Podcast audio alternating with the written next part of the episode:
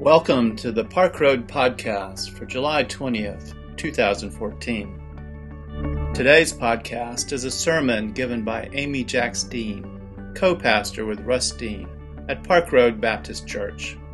Her sermon today is entitled Lifting the Veil of Secrecy.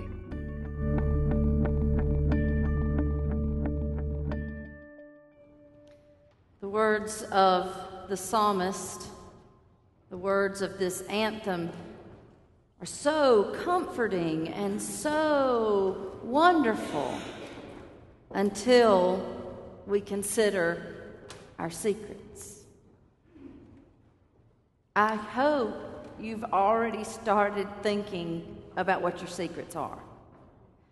I want to go ahead, since we've spent the summer doing some creative things with prayer following the sermon, and we will do that again today. I want to go ahead and ease your mind. You are not going to have to write your secret down. You're not going to have to say your secret out loud. You're not going to have to share your secret with anybody else except God. So go ahead and start thinking on your secrets. Since it started as an experiment in January of 2005, postsecret.com postsecret.com has become quite a hit. Every Sunday, 10 new secrets were posted. The rules were simple.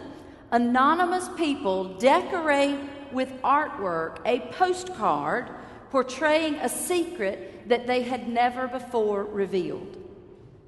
No restrictions on the content of the secret, only that it be completely truthful and must never have been spoken before.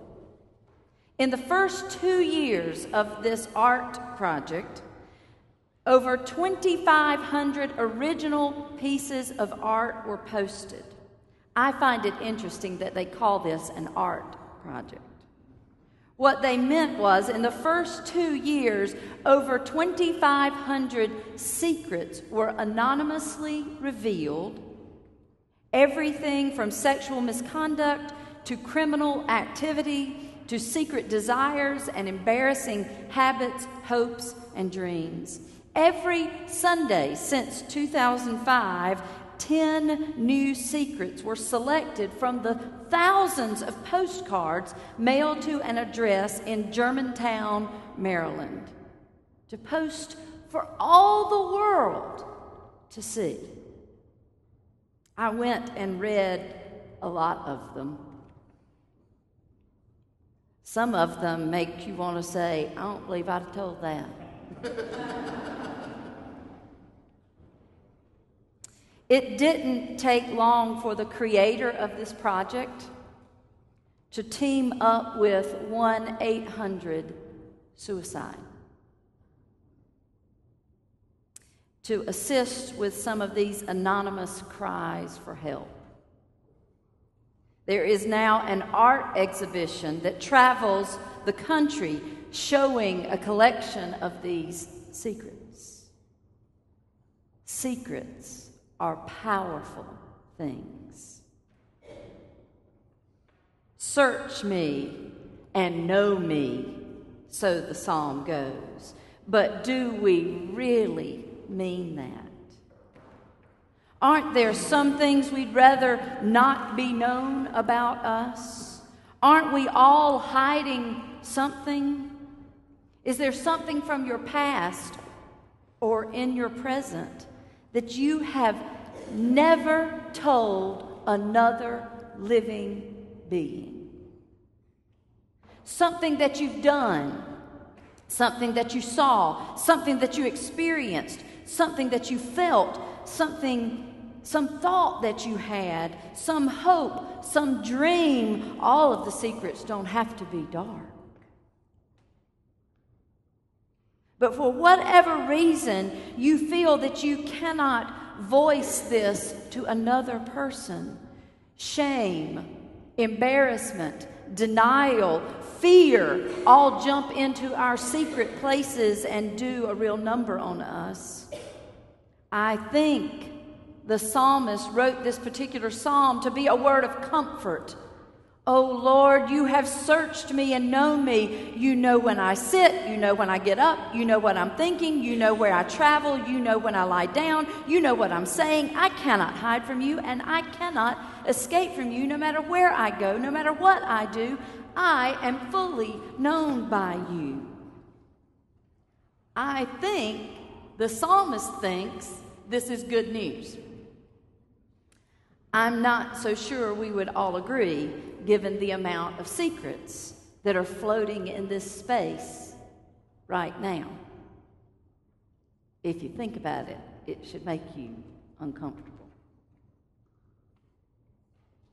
After the psalmist says all of this, after the psalmist says, of all, wait a minute, my sentence doesn't make sense. After the psalmist says, all of Oh, there, I'm missing a comma.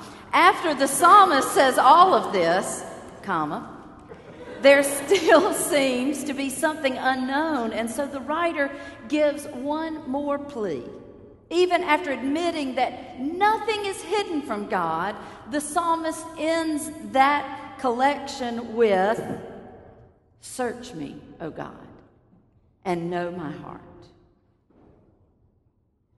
Search me and know me, the psalmist says, but I wonder if that is really our prayer. Oh, there are some that believe in full disclosure. They share too much. TMI, too much information. Nothing is hidden from their lives. They perhaps overshare. But even those folks are probably hiding some insecurity, some self doubt, some self loathing. We all have our secrets. And I think, we think, that we can even hide those things from God. In our summer of praying, I want you to consider praying your secrets. I've done gone to meddling.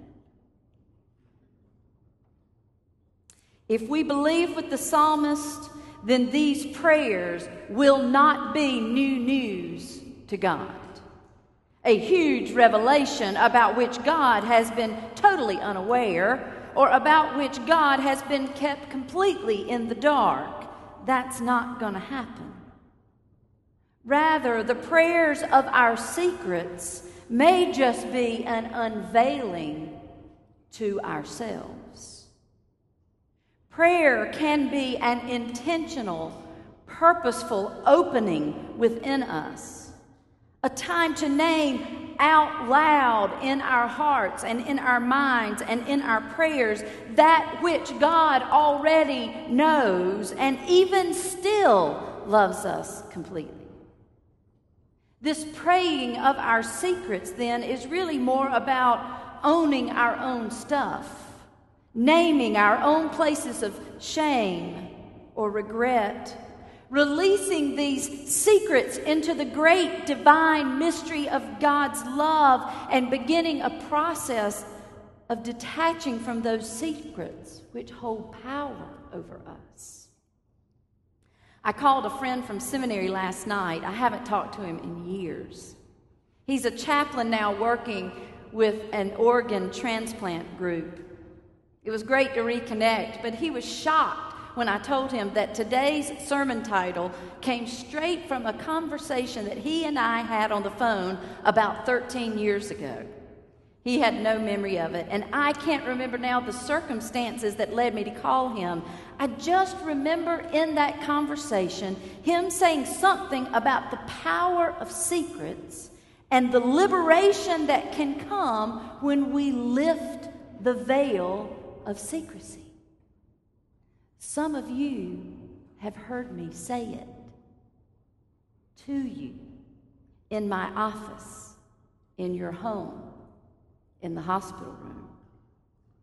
That phrase has stuck with me all these years, and I've used it so many times in various counseling situations in the last 13 years. The liberation that can come when we lift the veil of secrecy. I'm an alcoholic. I'm gay. I had an affair. I'm a cutter. I eat in secret a lot. I've had serious thoughts of killing myself. I've been in small groups where people have bared their soul for the first time ever in front of a small group of trusted others, and the tears have flowed, and the hard healing of secret keeping began. In the conversation with my friend last night, he reminded me of Henry Nouwen's wonderful work, The Wounded Healer. Nouwen, a Catholic priest and theologian, wrote an insightful and sensitive essay that he entitled The Wounded Healer. He suggests that anyone doing ministry, and this is not limited to clergy, we're all ministers, he suggests that anyone doing ministry is called to understand their own suffering, to go down deep, he says, where the spirit meets the bone, and to reveal or share out of our own suffering, our own struggles in our own hearts, and make that a starting place in ministry to others. Nouwen uses this image of a wounded healer who sits with all the wounded as they wrap and unwrap their wounds. But he does say that the wounded healer should only unwrap one bandage at a time so that you will always be ready to respond to another's woundedness. In my line of work, I hear a good many secrets. Though I'm betting not as many as pastors used to hear back in the day before counseling and therapy and coaching became an accepted avenue of wholeness and healing. But even still, Though I always offer a disclaimer that I am not a licensed professional counselor and that if you need to tell me your stuff, you will likely get what you pay for and I'm free. Even then, people still tell me their secrets. Most of the time, this is a liberating experience for them. Something about saying it once diminishes the secret's power and allows them to say it again to another if that is necessary or helpful. Releasing the secret allows an openness to blossom. But there are times when people are so attached to their secrets that when they finally name them out loud to another, they simply shut down because they have allowed themselves to be completely defined by that that they have spent so much time and energy hidden. And once they release it, instead of liberating them, it covers them completely as if some scarlet letter was on their forehead for all the world to see. We forget you are loved. We forget you are forgiven. We forget to be at peace. Frederick Buechner, author, professor, ordained Episcopal minister, writes about his personal battle in overcoming the damage done by a lifetime of burying the past. His book is entitled Telling Secrets. As a young boy in New Jersey, Buechner and his younger brother are faced with the suicide of their father. Buechner's father was an alcoholic and had a hard time holding down a job, and Buechner's mother belittled and emasculated her husband as continuous battles waged between the couple. Their mother, angry and feeling betrayed after her husband's suicide, does not even hold a funeral or a memorial service for her husband. She simply takes her two young sons and her own mother and whisks them all away to start a new life together, for all of that to never be spoken of again. I don't think, Buechner suggests, that his mother intended for the subject to be such taboo, but the boys quickly sensed that their questions or comments about their dead father were not welcomed. Superficially, they led a wonderful life. He led a life of secrecy. Read the book sometime. Buechner wages his battle against the destructive past through therapy and a growing seed that was a seeking comfort in God. He strongly feels that the only way to recover from a past filled with secrets and deception is to find the original person that God had created him to be. Buechner says this. What we hunger for, perhaps more than anything else, is to be known in our full humanness.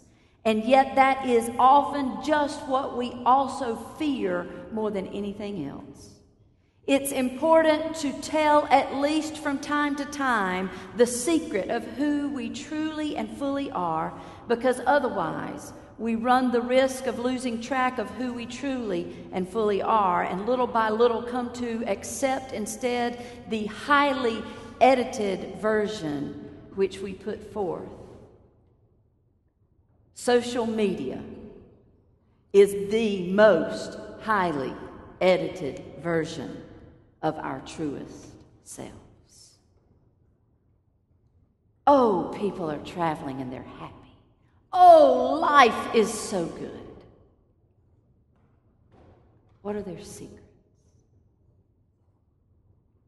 Buechner says, the highly edited version, which we put forth in hope that the world will find it more acceptable than the real thing. It is important to tell our secrets too, because it makes it easier for other people to tell us a secret or two of their own. And in the process, we will all be liberated. You are not your secrets. You are known fully by God. You are loved fully by God, secrets and all. Search me. Know me, O God. Is that really your prayer? Can you step into that level of vulnerability with God? I promise you, God can handle it. Question is can you? Can you imagine the freedom that might come from this prayer? Search me, know me lifting the veil that keeps us covered, that keeps us from living fully who we were made to be. Lift the veil of secrecy. May it be so. Amen.